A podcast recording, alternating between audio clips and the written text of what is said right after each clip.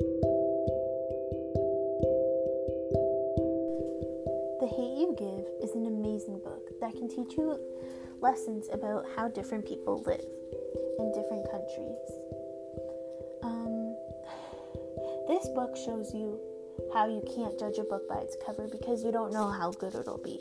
Starr Carter, a 16 year old girl that lives in Garden Heights, has to differ between two different personalities Garden Heights Starr and Williamson Starr. She changes her personalities often when she hangs out with different people. At Williamson, her all white school, she switches her personality so that she doesn't come off as the crazy attitude black girl. When she is at school, she's very nice and very caring for others. When she is at home, she is Garden Heights Starr.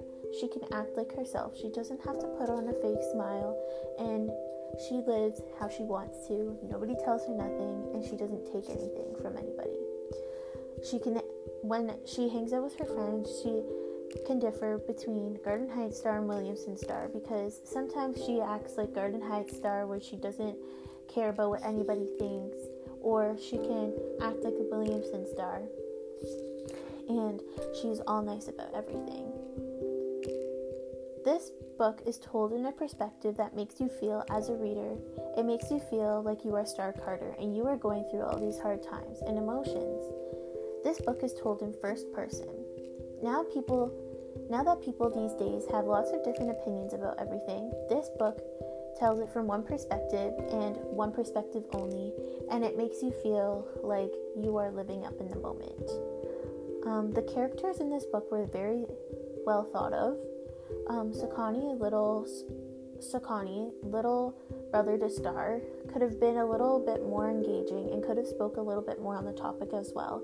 He could have talked about um, like the topics that they were talking about in the book. He could have engaged a little bit more and put his idea out there.